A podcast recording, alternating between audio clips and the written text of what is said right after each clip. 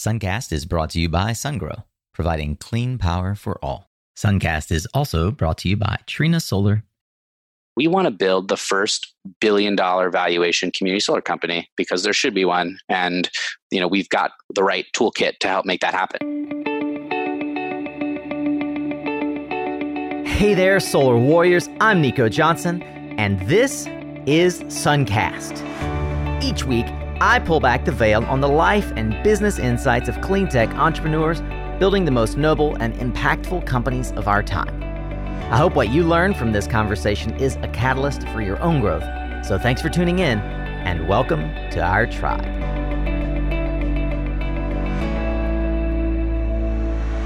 Hey, hey, welcome back, Solar Warrior.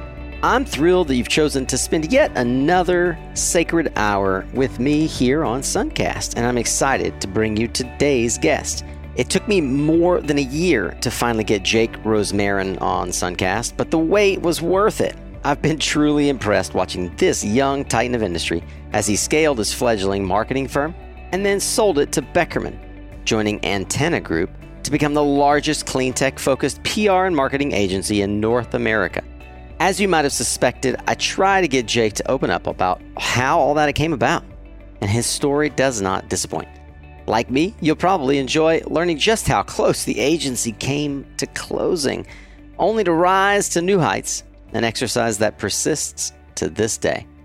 Jake has been a starter, an influencer, a leader, and a true industry advocate for more than a decade, belying his youth and making him one of the most connected people in clean tech, let alone solar.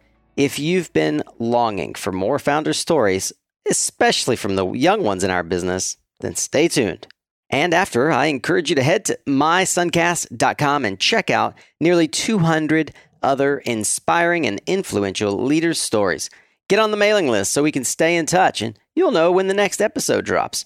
I would like to take a brief moment to just thank Jake and the antenna team and Jim Spano of Radiant REIT for their support of the podcast lounge a couple of weeks ago in Salt Lake City at SPI. I'd also like to take a moment to thank our fantastic supporting sponsors, Dynapower, EDF Renewables, Shoals Technologies, Clean Capital, and PV Magazine USA, and of course, the folks at Solar Energy Trade Shows for your belief in the vision and help with the logistics. If you have been waiting, like I have, for the SPI content that we live streamed from podcastlounge.live to make its way into the Suncast feed, well, keep an eye on your podcast player because the episodes will be queuing up starting tomorrow with a special breakfast session that I did with our friends at Silverline Communications. Hope you can keep up. For now, get ready to tune up your skills, Solar Warrior, as we tune in to another powerful conversation here on Suncast. All right, entrepreneurs in waiting, solar warriors. Hope you're ready for this one. We have a Forbes 30 under 30, an entrepreneur that many of you probably know. He is very present as a thought leader, as an action taker, one of the folks that I have come to admire in our industry. Jake Rosmarin has dedicated his career to advancing clean tech through marketing innovation, and he was recognized, as I mentioned last year, as a Forbes 30 under 30 for energy. He grew his first venture, Eco Branding, into a leading marketing agency in the industry, helping launch dozens of companies in the US along the way. And in 2017, Jake sold Eco Branding to Antenna Group, now the largest full service marketing and PR firm for clean tech in North America, where he now serves as vice president of strategy and BizDev. Jake joins us today from Antenna's Midtown New York offices. Jake, so stoked to have you on Suncast, my friend.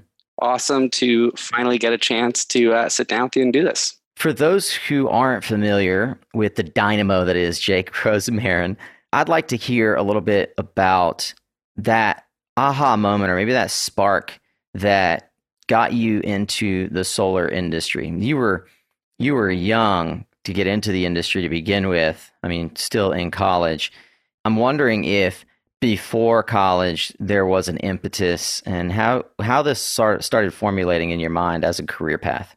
So I was at the University of Maryland, and pretty early on, I was, I was studying history and government and politics, and got an internship at a right wing Middle East think tank. Uh, and I got a lot of exposure to how much the US was reliant on foreign oil and how we were propping up unstable regimes and, and how oil was at the heart of most geopolitical issues. So I wanted to be a part of the solution when it came to just like ending U.S. dependence on fossil fuels. That was that was really the, the focus. It was about national security. Um, it's about 2009, so job creation was a was a really you know big thing it wasn't until later on when like more of like the environmental aspects became um, you know more important to me and you know i got a better understanding of that. So that was like kind of the like that that moment when i realized that i was like you know clean energy was the way i wanted to go. You know i got a job at SEIA in Washington, D.C., covering Maryland, D.C., and Virginia. Um, so there I was doing business development, marketing, uh, membership and policy communications, event planning, and strategic partnerships. And, and, that was a super awesome learning experience for me. Um, really gave me exposure to different aspects of the solar industry and just overall you know, work experience. And that was really especially cool experience because I was reporting directly to the board of, of directors. And that included some solar legends that I learned a ton from guys like Tony Clifford, Mike Healy, uh, Yuri Horwitz, uh, and I'm sure all people that that you know from around the scene, that DC solar community. Did you grow up in that DC area, or I'm, i was just you know one of the thoughts in my mind, just having met you and see how dynamic you are and how you think. Uh, at a political strategy level as well. Did you grow up sort of steeped in that DC culture, or is that something that you came to learn? Absolutely growing up in the DC area, I mean, there's just political, you know, tones everywhere, everywhere you, you look. And so policy was something, you know, that, that I was very passionate about and an area that I thought I was going to be in. And I was to some degree, but you know, I, I think I, I felt like that wasn't the area that you know i wanted to spend all my time on you know like when i was looking at the space it was like I don't really want to be a full time policy person. I'm not an engineer. Um, I'm not really a finance guy. And so it was kind of just like looking for that niche. What were you studying in college? First communications, and then I moved to government and politics with a focus in environmental policy. Have you always been entrepreneur minded? Do you remember the first time you sold something? Oh, yeah. I've been an entrepreneur my whole life. My first official business, I was eight years old. It was called House of Pokemon. And I didn't really like Pokemon, but all my friends were really into Pokemon, and I saw that they were willing to, you know, pay money for it. So I was uh, buying and selling cards in school. I had a website that I propped up, houseofpokemon.com. Yeah, I was like buying and selling on eBay. It was pretty awesome, but I was like eight. How did you fund it? Your dad gave you a loan. What's the? It was just buying and selling. It was just you know buying and selling cards. I had a um, a Beckett. You remember the the Beckett. Mm-hmm. Yeah. So I had a Beckett and I would like look, I'm like, all right, well, this card's worth six bucks. I can, someone's willing to pay me eight bucks for it. I'm like, perfect. Great. That's great.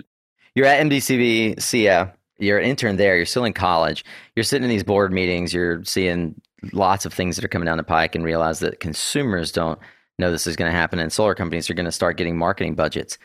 How do you take that and form a business around it? How did you go get that first customer as well? I knew I needed to build up case studies, um, and that was going to be a big thing. So I went out and started offering to do some just like you know free work for a couple of companies. And that was you. You offered to help them build case studies. No, no, no. I offered to go and run a campaign for them. You know, I'll build build you a website. We'll do a PR campaign and do like a big media push to get you some press. Or it was, uh, you know, we'll take over the SEO on your website, you know, and just make some updates there to drive more traffic to your website. The original, actually, the original goal was to have a marketing firm focused on small solar installers to help them compete against the players like Solar City that were emerging. And so that was the, the, the focus at the beginning, but we realized very quickly that you know small regional solar installers are not the companies that will have budgets to grow a business so we always thought that those companies would eventually get there but we started focusing more um, like up, up and down the supply chain. So just working with companies more on the manufacturing side, technology side, bigger developers, a little bit more B2B than we originally had planned for. At its core, you founded Eco Branding as a service business and you're in college, I have to assume either you had been continuing to sell Pokemon cards and, and had st- stashed a bunch of money away, or you had to figure out how to fund this business? Was it bootstrapped all the way? Pretty much. At one point, I borrowed 20 grand from from like family members and I used that to finance some of those like initial like more pro bono projects and then the only other thing we did on the capital side was really uh, had a you know credit line like later on that was just for balancing cash flow and, and stuff like that. But I mean, it's professional service business, so it didn't really require um, you know huge you know capital investment and when i looked at those opportunities like i'd have to give up way more than uh, you know i'd be interested in giving up and so you know, and we didn't really want to take on more than we can chew. And that was like a big thing. It was like we'd rather, you know, have a smaller group of clients, do an outstanding job for them, and you know, use that to win more business. And so slow and steady growth was important. And as a really young entrepreneur, you know, I started the company at 21.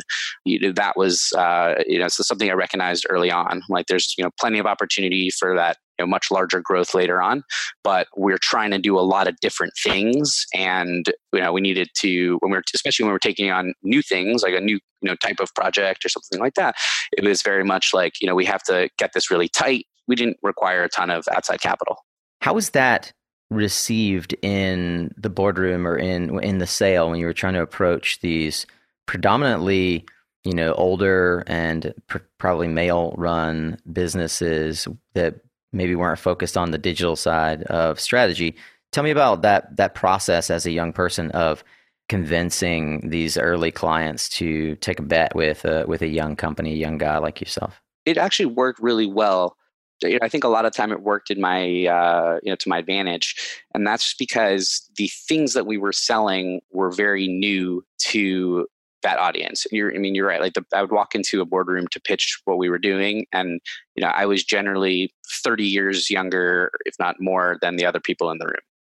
It, it happened every single time, and I was like sitting there presenting as like a little kid, and at the end of the day, like they had no clue about social media. They had no clue about SEO. They had no clue about any of these things. And so they associated them with young people. Um, and so they were listening, you know, they, they weren't uh, stupid companies, right? Um, they were, they're pretty sharp and knew what they didn't know. And uh, we're, we're pretty open to you know, hearing us out and, uh, and working with us. At what point did you start to think about hiring and who to hire and how did you know that it was time to start bringing on more staff?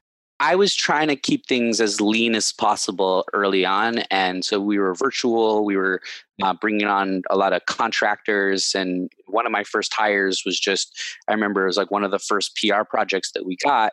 I called a friend of mine who had studied PR in college and wasn't working in PR. And I'm like, hey, you studied PR, right? And she's like, yeah. I'm like, and you're not doing it now? She's like, yeah, no, I'm doing some real estate. I'm like, oh, well, you want to do some PR? She's like, um, sure. so like she she started and uh, within a few months she came on full time and she was you know really like my I was Danielle Kirshner she's really my uh, co-founder and, and partner uh, of Eco Branding um, and you know we, were, we, worked together for four years to to build the company up um, before uh, she she ended up moving on and st- stayed in the industry for for a while. How far from the original business thesis did your business plan diverge as the company grew? well, considering that our first focus was to provide, actually recently went into an old uh, business plan and it was like, we're going to provide drastically reduced rates for solar companies to help them grow. And it was like, you know, we want to provide like low cost services so that these companies can use us. I'm like thinking about it now, I'm like, I don't know why we were so focused on being the cheapest solution available in the market.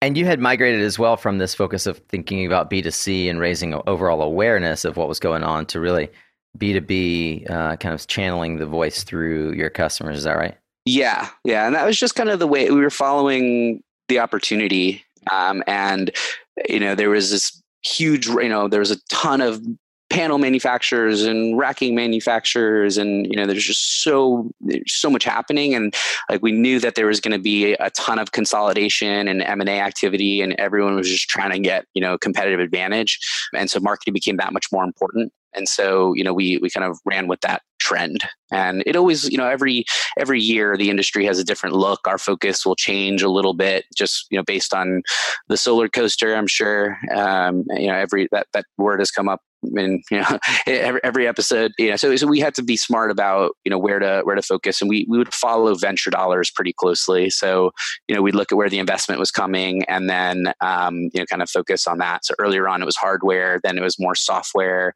you know and more like business model innovation. Now i think it's you know a little bit um, more of an even mix between hardware software and business model. Tell me about the first time you met or became acquainted with keith zakheim yeah, so um, I've known Keith for for a long time. He's actually also from like the DC, Maryland area. It was about a year into eco branding, where I guess he saw what I was doing on LinkedIn and reached out and was like, hey, why don't you, yeah, see what, you know, see you're doing this uh, solar marketing stuff. Why don't you come work at Antenna? And I'm like, I don't know. I'm kind of doing my thing. I'm pretty happy. It's, uh, you know, it seems to be heading in, you know, positive direction. And he's like, listen, he's like, during your summer break, you'll come out, you'll work at Antenna for the summer in San Francisco. If you like it, great, you stay. If you don't go, you can keep doing what you're doing on the side as long as you're, you know, getting your stuff done at Antenna, you know, you can keep doing your thing. And I'm like, yeah, I mean that's that sounds like a you know pretty uh pretty good deal. Um, so yeah, I, I, went out. I loved it. It was a really great experience working uh, interning at Antenna, and then um, I was working you know eight hours a day for Antenna, and probably around eight hours a day for myself at that point. The entrepreneur dream, right? Yeah, pretty much. But it was great, and you know I left, and you know it was a great experience for me um, it was after CS, so I was already pretty you know deep in the solar world, um, and you know got to work with a lot of really great companies. Um, you know, at that point, I remember I was on like when I was interning at Antenna, I was working with like Jinko Solar, Intersolar, a bunch of others uh, in the space. I think I, I, think we were also working with Solar Edge at that point. So got exposure to really cool companies early on that became market leaders, and you know got to see how you know these campaigns particularly on the PR side at that point, you know, were executed at uh, you know kind of at the at the highest level. You know, what was the main difference you identified between the way you approached the market, like eco branding versus antenna at that time? So antenna at that point was very much a PR firm uh, through and through. Eco branding never referred, you know, we never refer to ourselves as a PR firm. We always refer to ourselves as an integrated marketing communications firm, um, a nice broad term that encompassed a lot of different things. Our approach was very much whiteboard thinking. So, you know, go into a company and think about from a very uh, holistic perspective, like what is going to help drive growth. Whereas antenna was just more on the PR side. And over the years, that changed in a very significant way for antenna um, as they started to march towards full service integrated marketing, getting more serious about digital marketing and creative services and um, how to incorporate technology in, into the day to day work you know, when we reconnected years later to discuss, you know, merging the groups, there was just a ton of alignment at that point in terms of like where where we're going, and it just made a ton of sense. So, speaking of nice opportunities, in 2017, you started having more formal discussions with Antenna Group, which resulted in uh, Antenna Group acquiring Eco Branding. Can we talk about how that, what that process looked like for you? It was cool. Keith invited me to get cocktails and cigars at SPI one night, like randomly. I think he like texted me in the middle of the day, and he, you know, pitched me on the idea. And I was kind of like we were coming. I mean, we were things were going really well at Eco at that point, and um, I was kind of like, um, you know, this it sounds really, you know, it sounds cool, and you know, I'm I'm down to explore it, but I don't know if I'm, you know, trying to just jump ship. And I've, you know, I've got this baby that I'm nursing. You know, like I'm I'm like a thousand percent in. And for context, how much older is Keith than you? Probably 15 years. Okay. So 15 years, you're senior. Did he start Antenna? He started a firm called Avalanche Communications, which merged with Beckerman Public Relations. He took over Beckerman Public Relations and then acquired Antenna. I actually am curious. What did that sound like from from this guy who you're friends with? He's a mentor of yours. You're sitting having drinks and cigars. What does he say to you? Pretty much it was like you know like what you guys are doing we're doing a lot of exciting things as well. This would be a great opportunity for you to come in and um, you know kind of take over a lot of the strategy and you know helping us think through you know how we can add value to clients and you know add new services and focus on new verticals. And what was really attractive to me was like you know you know hey we're, we're, we're kind of doing those things but you know i want the budgets. I, I, didn't have the budgets to like go and pursue all the things that I wanted to do. Right. Like I, I, wanted to invest heavily in marketing automation, you know, and I couldn't really do that on my own. It was just going to be like way too big of a lift to make that investment on my own. Um, that was like, you know, one thing. And Keith was really passionate about the marketing automation space as well. So that, was like, I remember that in that conversation, I think came out as something that was like pretty exciting early on. And it was probably six months and, you know, four, you know, different rounds of negotiations before we got to a place where you know I was like, all right, you know, let's let's do it. I, remember there was um, it was it was like a seam, basically a seamless exit clause within the contract, which was like really what what made me you know like take it over the finish line. Which was he's like, listen, like in the first year, if you feel like this is not the right fit, take your team, take your clients, and you got we can part ways and you know say we tried it and didn't work out and you keep doing what you're doing and i was like wow like that is an incredibly generous thing to incorporate into this deal. Um, and within a day uh, uh, you know after joining i'm like there's no way i would leave. Like this is awesome. And keith's been a great leader great mentor great friend um, you know great great business partner. And uh, yeah i've enjoyed enjoyed every minute of it.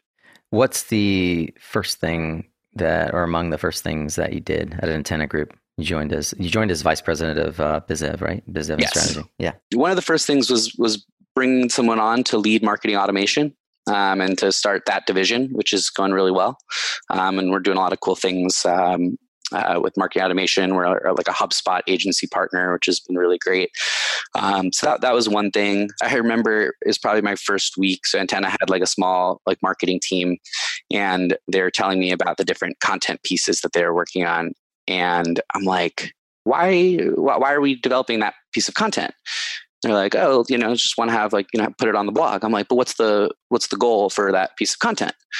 And they didn't really have a, a great answer. And so I was like, all right, well, no more content marketing until we can determine why we're doing that piece of content, what the goal is, who it's for, you know, how it's going to help our business. I'm like, content for the sake of content is not something I'm interested in in pushing out. Um, so if it's not meaningful and not gonna like actually advance our business goals, then like let's you know focus our time on, on something else. And that helped us uh, you know revamp a lot of the content marketing that we do. How's the market changed since you founded Eco Branding? Companies are more mature, more bigger budgets, um, more sophisticated, uh, you know, a bit more sophisticated in their marketing, depending on um, you know which side of the industry you look at. No one prioritized marketing when I started and now that's just like a very different equation especially with these like earlier stage companies where you know they're they're living um, you know funding round to funding round. We'll have investors that will come to us now. And so we, we work with a lot of vcs um, and so we'll have investors come to us now and they'll say you know hey we want to look at um, you know we want to do a, a, media analysis of uh, a particular company that we're doing due diligence on now right? And then it's like wow like from a VC perspective, you know, they're not just looking at the technology and the business and the people behind it, but like they're they want to make sure that the market you know is appreciating them you know in terms of just media conversations and industry conversations and and you know want to use us for that which i think is a really interesting you know interesting uh, thing. But yeah i mean it's just more mature companies like the consolidation created bigger entities the competition in, in, you know just like as um, you know solar technology became more commoditized um, you know companies had to think of different ways to differentiate from each other and that played a big role as, as well I've always thought that commercial solar should have an easy button for financing just like residential solar. But credit ultimately has been the gating item until now. Energetic Insurance levels the playing field so that project developers can now offer the same electricity savings to small and medium businesses that were previously reserved for the large commercial buyers in the U.S. Their Enerate credit cover policy provides the missing link, or that easy button I mentioned earlier, for commercial solar. It's basically the FICO score that we're so familiar with in residential solar. And it enables savvy developers and investors to quickly finance commercial solar projects. Don't take my word for it. Check it out for yourself. Go to energeticinsurance.com forward slash suncast and submit your projects today. What do you got to lose? 70% of projects qualify, and the review process is drop dead easy. Go hit the easy button on commercial solar at energeticinsurance.com forward slash suncast. Hey, Warrior, question for you. Are you losing commercial solar sales because of high demand charges that minimize return on investment? Extensible Energy's DemandX software is an affordable new solution for reducing peak demand charges by 30%. No batteries required. Extensible's intelligent software analyzes solar production, utility rates, weather data, and more. Then it crunches the data, monitors solar and flexible loads, and automatically reduces peak demand spikes, increasing your customers' ROI and decreasing payback time. Contact Extensible Energy at extensibleenergy.com for a free demand charge analysis for your project. Learn how Extensible's partner program for commercial solar installers can put more opportunities and money back in your balance sheet. Given that you guys see at a macro level, you talk to VCs, you're being pulled into companies that are having growing pains, what do you find are the common or recurring problems that you see clean energy entrepreneurs facing today? fundraising is always a huge challenge, um, and it's you know it seems to still be a big challenge, even though you have more clean tech VCs and more strategic investment from uh, you know bigger corporates or utilities. Even with so much capital in play, it still seems to be uh, you know a big challenge for for companies in the market you know it's in terms of like the technology i think people are hitting you know their milestones. I think the the technology is you know continues to amaze me. I mean we get exposed to just tons of amazing ideas and visionary entrepreneurs all the time. But you know we see a lot of companies that just hit dead ends because of money. So it's like you know a lot of great ideas just don't find the right capital to to bring them to fruition so, along with that problem, is there anything that in particular you would couch as the problem that you're currently solving in the marketplace, and how you do that better than others? Yeah, I mean, I, I mean, I think we've got a really great, you know, mousetrap. Uh, when you've got companies that we work with are generally very resource constrained. They're, you know, in pretty complex markets, and you know, I think our approach is very holistic and you know we have to be you know we know that our clients are you know very uh, sensitive to how you know every you know dollar is allocated how every hour is allocated. Um, so we've gotten really good at making sure that we're filling each hour with you know the most value that we can. What we see in the market is our work every day driving big customer wins, big partnership wins, big fundraising rounds. Like I, you know, there's a ton of companies that come to us, you know, to that point of, you know, we're just talking about, you know, fundraising being a big challenge. Like a huge number of companies come to us all the time and, and like their their main focus is fundraising. They're like, we don't have a customer problem. We have plenty of customers. We have more customers that we can deal with. It's just like we need to get on the radar of investors and we need to kind of, you know, showcase our successes in the market more efficiently and talk about our companies in, you know, in, in the right ways um, that's going to attract those investors. And so, you know, we, we do a lot with companies that are in that kind of position. Um, and we do a lot of just dot connecting with investors. We've got a great investor network um, that we've curated over the years. And so, you know, companies that come into our orbit, it's very easy for us to be like, well, you should be working with this group, this group, and, and this group. And we're happy to make introductions and you know, I think it's valued on the venture side and it's valued by the companies in our network. Well, I mentioned in the intro that you received this uh, this award, this nomination as Forbes 30 Under 30 back in 2018. I'm a little curious about how that whole thing works. You know, it's it's one of those things that like it looks amazing on your LinkedIn, and it certainly is a network of folks that are like you, uh, both impactful, ambitious, and doing things that are important at a young age a friend of ours, James Ellsmoor, also Energy uh, 30 Under 30. How were you nominated, and when did you know that you'd been selected for that list? Someone in our company had you know flagged the opportunity to me and they were like hey like we want to submit you for this award and i was like yeah you know sounds sounds good um, and so they you know they went through that nomination process and um, i didn't really think much of it as i thought it was going to be you know very competitive and so i was kind of like, oh yeah, you know, yeah, sure, go for it. Then we got a follow up email a few months later saying that they wanted to get headshots so that um, they could have the people like have everything ready for like if and when you're selected to join. Um, so it's part of that process, and so I was like, oh, you know, that's cool. So, you know, maybe I'm being considered. You know, that that sounds cool. And then we had clients that we had submitted as well, and they kept getting more rounds of questions. And so I was like, oh, okay, like I wasn't, you know, I wasn't selected, and I, I really just just I really forgot about it. And I got an email one day, and it was it was really funny. It was subject line was "Congrats." I think it was "Congrats." Period. Like not like exclamation point or nothing. And then it was an email. It was like it was like Jake, you have been selected Forbes 30 under 30 in energy. Please share this link and use hashtag under 30. And I'm like, is this spam? Like, like I literally was like, "Is this spam?"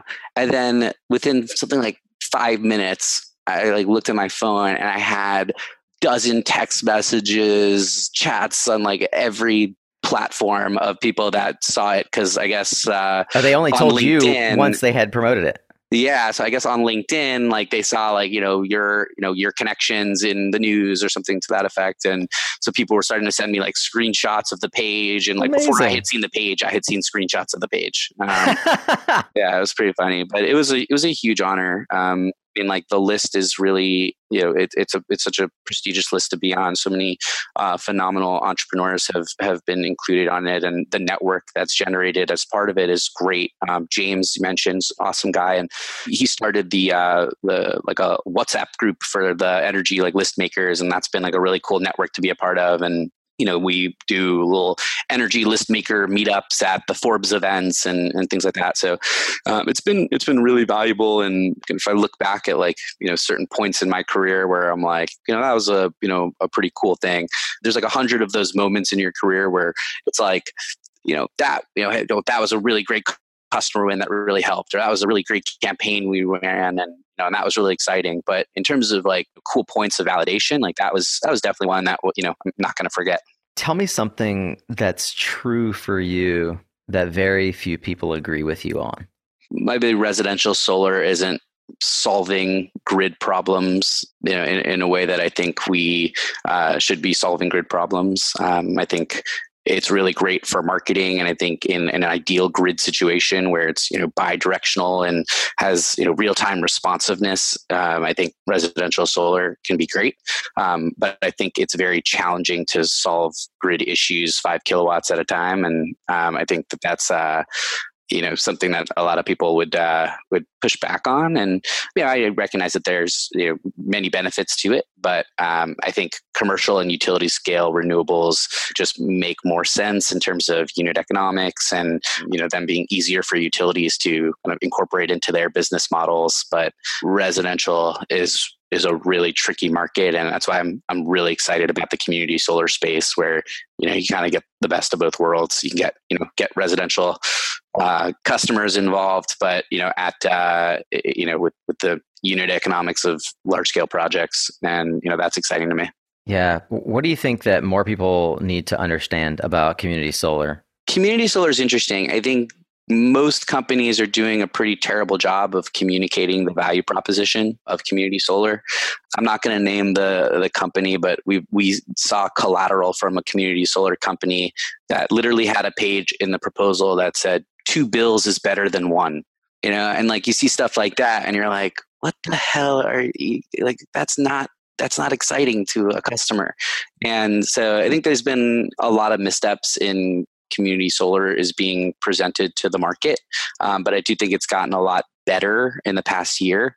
It's still a little bit old school in terms of how people are going about customer acquisition and like lead generation and, and things like that. And I think it would be beneficial for companies in the community solar space to pay more attention to the retail energy space, right? Like these are companies that have figured out lead generation and customer acquisition. These are companies that are really good at managing that like utility billing relationship. And I think that they're probably the the sleeping giants in, of community solar. I think that we're going to see those companies charge into the community solar market, and you know people are going to. I think a lot of people are going to be surprised by that but at the end of the day like that i mean even though i mean there's a big difference between community solar business model and retail energy business models but from an end customer perspective basically no difference um, this is just another way for you to get energy they're both you know kind of marketed as cleaner like you know on the retail energy side usually like natural gas on this community solar side obviously solar. But you know they seem to have figured it out and uh, community solar companies uh, you know have have not. And so we put a lot of thought into into the community solar space and we're actually developing um, a suite of products at antenna right now that they're just basically designed for that market. You know help companies with lead generation helping to engage communities helping to keep uh, subscribers happy and, and, increase retention and extract more values from their subscriber base. Um, and so yeah we're, we're super passionate about about community solar at antenna and um, you know we've when we started thinking more seriously about the space a couple years ago, our goal was you know, we kind of looked at you know looked at the market and we talked to a lot of companies in the market and we were like we want to build the first billion dollar valuation community solar company because there should be one and you know we've got the right toolkit to help make that happen. You know and so like that was like uh you know that was the end goal and we were like okay well what kind of marketing programs do we need to put in place you know across their life cycle to help make that happen because some of the listeners may not know what community solar is, let alone who the players are, who are some of the players that folks should watch out for? Probably Clean Energy Collective and SunShare. Um, when I look at the people that are um, being really aggressive right now in the market, Pivot Energy, uh, BlueWave, um, you know, Ampion, PowerMarket, uh, you know, those are you know some of the players. You know, CleanChoice Energy is you know, doing uh, a lot in the space. Um, Nexamp's doing a ton in the space. Um, you know, there, there's a lot of companies on on the rise. You know, some are developers, some of them are more platform you know players that are focused on you know streamlining customer acquisition and customer you know subscriber management and, and things like that. Arcadia Power is also one that I think is uh, is important to mention. They're doing some pretty exciting stuff in, in the space. I think folks would look at your career and Forbes 30 under 30, sold his first company uh, in his mid 20s, seemed to be uh, a bit of the Midas touch. I suspect that you haven't always felt like you had the Midas touch. Is there a point where you really felt like you'd reached a dead end or you had to do that, you know, the, the, the now famous pivot in your career? I mean, there was a, a, a period uh, a bunch of years ago um, where we lost our biggest client, and that made up about 50% of our business. And that was like this really scary moment. And you know, I looked at like our cash flow, I looked at our pipeline, and you know, I, I kind of looked at it. I'm like, I probably have three months to you know kind of fill this gap and, and get us to that next level um, or you know it's it's not it's not you know looking good and i remember you know first month went by second month went by and i'm like kind of banging my head at the wall and uh, I remember it was the beginning of the third month, and I said to myself, you know, if we don't close two deals in the next two weeks, that I was going to spend the next month winding down the company. That was a pretty uh, a pretty terrifying uh, moment in time, and at that point, we were only doing probably five or six deals a year. So two deals in two weeks was you know, it was basically like an impossible feat in my mind, and I was kind of just like, uh, just you know, I'm I'm exhausted. Um, and we ended up closing three deals in two weeks, and then probably I think it was two more deals within two or three weeks after that. And it was just like a complete 180 where we were significantly ahead of where we were.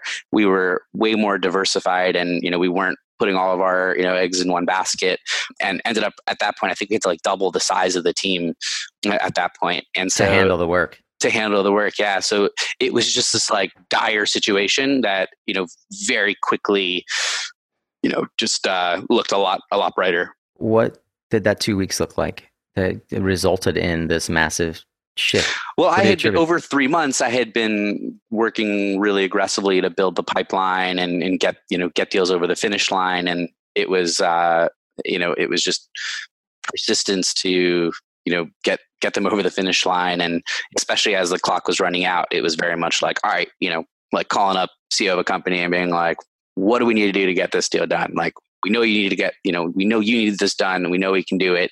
You know, we've got some sticky points. Like, what do we, you know, let's, let's do this, you know, and a lot of that's just like being personable, getting, you know, having strong relationships and, you know, just making sure people know that you're a, you know, a trusted partner and, you know, they're, you, you know, you've got their best interests in, in your mind.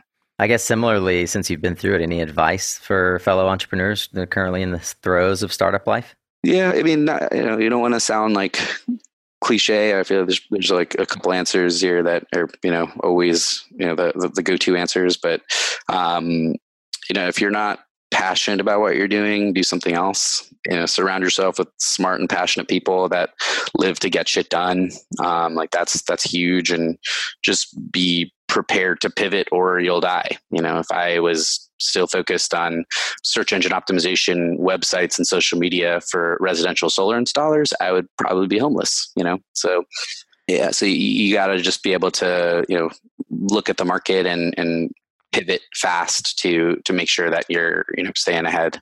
What's got you most excited right now in the clean energy and maybe even the mobility space? That's a tricky one um, because I do spend a huge percentage of my time just like talking, you know, business and marketing strategy with CEOs and CMOs of emerging clean tech companies. You know, a lot of those companies have incredible vision. Um, some think they have incredible vision, and uh, I enjoy poking holes in their ideas. But the, you know, there, there's a lot to be excited about. I think a lot of it's the stuff you would expect, uh, like energy storage and community solar, and you know, new finance mechanisms that are helping to open up markets. Um, like I love technologies that offer more uh, visibility and control behind the meter, whether that's on the residential or commercial side. Um, and yeah, I mean, and you mentioned mobility, like we're doing a ton at the intersection of uh, energy and mobility.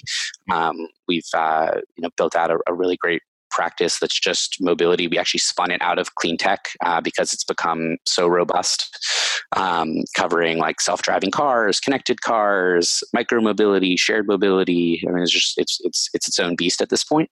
Um, obviously, electric vehicles a big a big part of that. Another thing that's exciting right now is the intersection of energy and prop tech uh, property technology, real estate technology. Um, and so a lot of that's like, you know, smart homes, smart building, smart cities, connected buildings, um, companies working on you know improving energy and operational efficiency um, within buildings. So that that space has been really great. A lot of the clean tech companies that historically you would be like, oh, that's a clean tech company, are now finding their investment within the prop tech community, and conveniently because they're selling to buildings, uh, you know, building owners and like real estate is a primary audience. Like prop tech works really nicely with clean tech. Jake, as we uh, turn the corner towards home base here, I want to dig into how you keep your mind fresh. I believe that leaders are readers. I'm curious if you have any particular books that have impacted your leadership style or influenced the way you think about the world, and books that you recommended or gifted the most, and why two quick ones. One is just a, a book I just finished reading. Um, that's called Loonshots, um, and Loon it's Shots. Loonshots, yeah it is about how you nurture the crazy and great ideas that transform industries, cure diseases, and win wars. It has just like incredible historical references that kind of bring a lot of the the lessons of the book to life. And you this know, is it, by uh, Safi Bahcall. Yeah, and so it's it's um, all about how you know you've you've got your loon shots ideas that you have you have to nurture, and you need to do that to survive in business. But you need to also kind of pay equal attention to you know what they call your franchise and, and your your core business. And you know I think there are a lot of ways that uh, you know that's kind of applicable to what we're doing at Antenna, where it's like you know we've got our, our core business that we've been working on you know working on all the time, but now we're you know we've got new products that we're working on new services that we're working on um, you know new ways of you know administering accounts. We've got new ways of managing teams organizing teams and we get to like test all of those different balloon shots and kind of bring them to life um, and then kind of roll it out for clients. So uh, that's been a you know, kind of a cool a cool thing yeah, the second one is a book that I read years ago when I was, uh, you know, desperately looking for ways to become kind of like a better manager, um, you know, a, a, better team builder, um, and you know, kind of thinking about how to increase productivity and get people to work on their own professional development, things like that. And so that was a book uh, I read years ago called Traction, which is like all about the entrepreneurial operating system. You maybe heard of EOS, yeah. So um, that was a book that was really cool, and I, I like I chalked that book up like crazy, just like notes. I mean, like, I, I think I like ripped pages out and like pinned it to my like desk. Like I was just like it was like a bible for me for a period of time, and it, it changed how we how we build teams, how we put people in the right seats, how we you know nurture their strengths, how we um, you know or you know, everything down to like how you organize a meeting and structure a meeting. Um, I, I found that to be very like practical, you know, applicable to my my day to day work. Jake, is there a habit or consistent practice that you feel has given you uh, the greatest yield or impact in your world? one habit or probably more of a mindset is just something that I say all the time, and that is GSD, get shit done. I think I, I, probably said it on the show today.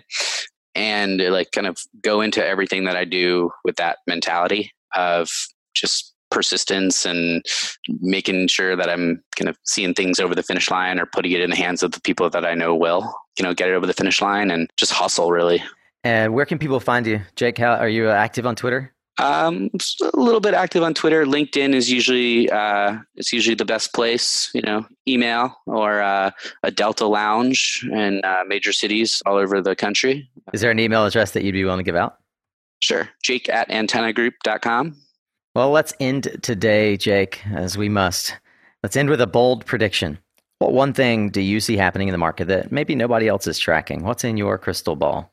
Something I uh, alluded to earlier that retail energy players are going to take a, a, a, big role in the community solar market and i think that's going to happen I, I, think like within a year you'll see wow i fast. think within a year you'll see community solar become a core offering from a lot of the retail energy players well, as that happens, we will certainly be talking about it here on Suncast. Jake Rosmarin is the Vice President of Strategy and Business Development at Antenna Group, the largest and certainly the leading in public relations and digital marketing strategy across clean tech for North America. Jake, so glad to have you here on Suncast, my friend. Awesome to join. Uh, awesome to join the show, and uh, yeah, keep up the great work.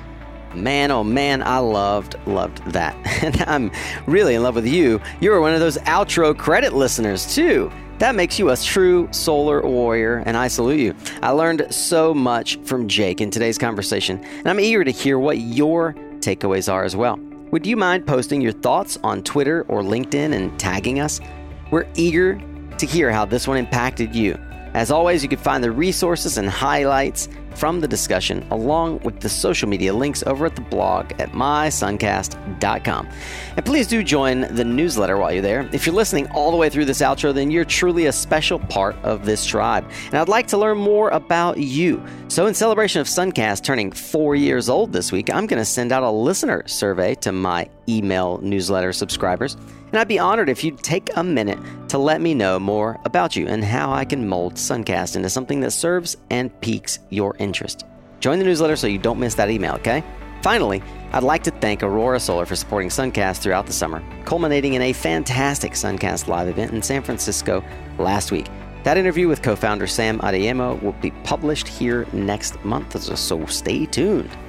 You know, I'm really so happy that you chose yet again to be here with us on Suncast. Remember, you are what you listen to. Thanks again for showing up, Solar Warrior. It's half the battle.